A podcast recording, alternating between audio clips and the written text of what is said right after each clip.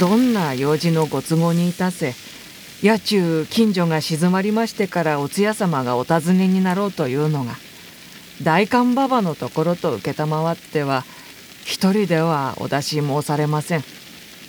ただ道だけ聞けばとのことでございましたけれどもお供が直について悪ければ垣根裏口にでも潜みまして内々守って信じようで帳場が相談をしましてその人選に当たりましたのがこのふつつかな手前なんでございました。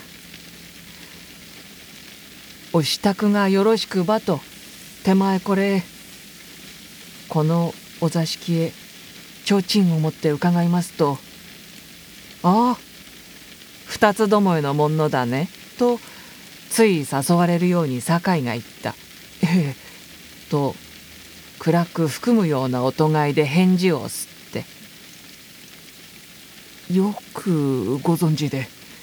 二度まで湯殿についていて知ってますよ」え？湯殿に？湯殿に提灯をつけますようなことはございませんがそれともええこの様子では今しがた庭を行く時この料理番とともに提灯が通ったなどとは言い出せまい。酒井は話を促した。それからちと変な気がいたしますがええざっとお支度済みで二度目の湯上がりに薄化粧をなすった。召し物のアイネズミがお顔の影に藤色になって見えますまでお色の白さったらありません。姿見の前で酒井が思わず振り返ったことは言うまでもない。金の口で赤銅で張ったキセルでちょっと歯を染めなすったように見えます。返しをな眉に当てて手前を面長にご覧なすって似合いますか？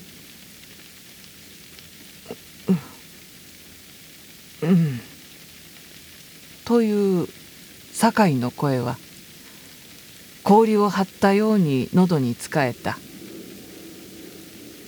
畳のへりが気境で白いように見えました。ええ。もったいないほどお似合いでというのを聞いて開始をおのけになると眉の跡が今反りたての真っ青。で桔梗ヶ池の奥様とは？お兄弟。いや一倍おきれいで。と罰も当たれそう申さずにはおられなかったのでございます。ここをお聞きなさいまし。お通夜さんどうしましょう？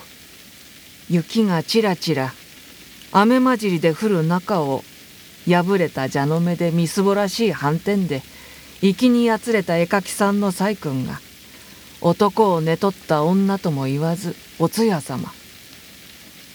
本体がその程では色だって工面は悪うございます。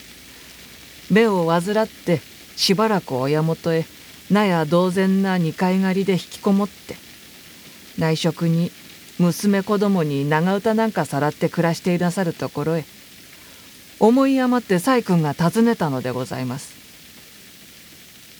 お通夜さん私はそう存じます。私があなたほどお美しければこんな女房がついています。何の宿が木曽街道の女なんぞにと真男呼ばわりをするそのばばあにそう言ってやるのが一番早分かりがすると思います。ええ何よりですともさ。それよりかなおその上におめかけでさえこのくらいだと言って私を見せてやります方が上になお奥さんという奥行きがあってようございます。奥さんのほかに私ほどの色がついています。田舎で意地汚をするもんですか。ババにそう言ってやりましょうよそのお嫁さんのためにも。後でお通夜様のしたため者書き置きなどにこの様子が見えることに何ともどうもつい立ち至ったのでございまして。これでございますから何の基礎の山猿なんか。しかし念のために土地の女の風俗を見ようと山王様御三家はその下心だったかとも存じられます。ところを桔梗外家のすごい美しいお方のことを聞きなすってこれが時々人目にも触れるというので自然大観馬場の目にも止まっていて自分の器量の見劣りがする日には美しさで勝つことはできないという覚悟だったと思われます。もっとも西洋カミソリをお持ちだったほどでそれでいけなければ世の中にうるさい馬場人助けにきっちまそれも書き置きにございました。雪道を狩俣まで棒花を刺して奈良井川の枝流れの青白い包みを参りました。氷のような月が高々とさえながら山気が霧に凝って包みます。岩石ガラガラの細谷川が寒さに水枯れしてさらさらさらさらああちょうどあの音洗面所のあの音でございます。ちょっとあの水口を止めてこないか。体の節々まで染み渡るようだ。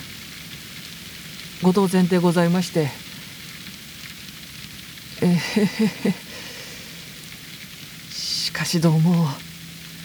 一人じゃいけないかね。あなた様は。うん。いや。何？どうしたんだい？それから岩と岩とに土橋がかかりまして向こうに園児の大きいのが枯れて立ちます。それが危なっかしく水で揺れるように月影に見えました時じーっと手前の持ちました提灯のろうそくが煮えましてぼんやり火を引きます。暗くなると巴が一つになって人玉の黒いのが歩くようね。お通夜様の言葉に手前はっとして覗きますと不注意にも何にもおきれいさにそわつきましたか。灯しかけが乏しくなって替えのろうそくが入れてございません。お月もしてはおります。月を出し足元に差し支えはございませんようなものの当館の門の提灯はちょっと土地では幅が利きます。あなたのおためにと思いまして道はまだ半丁足らずついひとっ走りで駆け戻りました。これが間違いでございました。声も言葉もしばらく途絶えた。裏戸塀から台所口へ。まだ入りません先にドーンと。天狗星の落ちたような音がしました。ドーンと。小玉を返しました。鉄砲でございます。びっくりして土手へ出ますと川べりに薄い銀のようでございましたお姿が見えません。提灯も何もおっぽり出して自分でわっと言って駆けつけますと居所が少しずれてばったりと土手っ腹の雪を枕に帯越しが谷川の石に倒れておいででした。寒いわとうつつのようにあ冷たい」とおっしゃるとその唇から糸のように二筋に分かれた血が垂れました。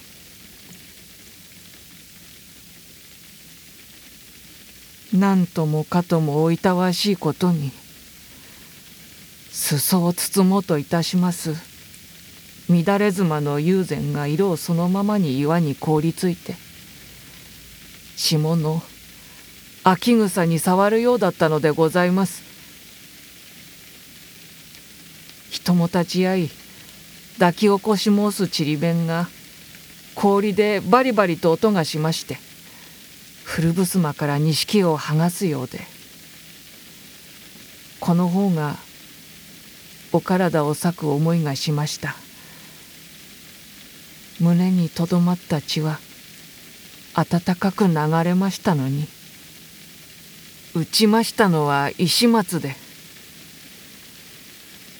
親父が暮らしの苦しさから今夜こそはとどうでも獲物をと。人気持ちで山の神を祈って出ました。玉味噌をなすって串に刺して焼いて持ちます。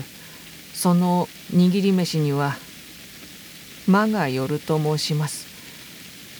ガリガリ橋というその土橋にかかりますとお通夜様の方では人が来るのをよけようと水が少ないからつい川の岩に片足をかけなすった。秘境外家の怪しい奥様が水の上を横に伝うと見てパッと節打ちに狙いをつけた。俺は魔をやっつけたのだ村方のためにと言って今もって狂っております。旦那。旦那。だ旦那。提灯があれ。ああの。湯殿の端から。あああ 旦那。向こうから手前が来ます。手前と。同じ男が参ります。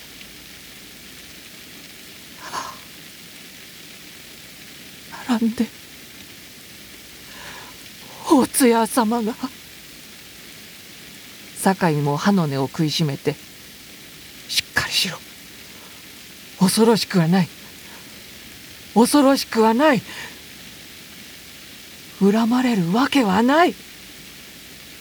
伝統の玉が巴になって黒くふわりと浮くとこたつの上に提灯がぼーっとかかった。似合いますか？座敷は一面の水に見えて雪の気配が白い桔梗の右輪に咲いたように畳に乱れ敷いた。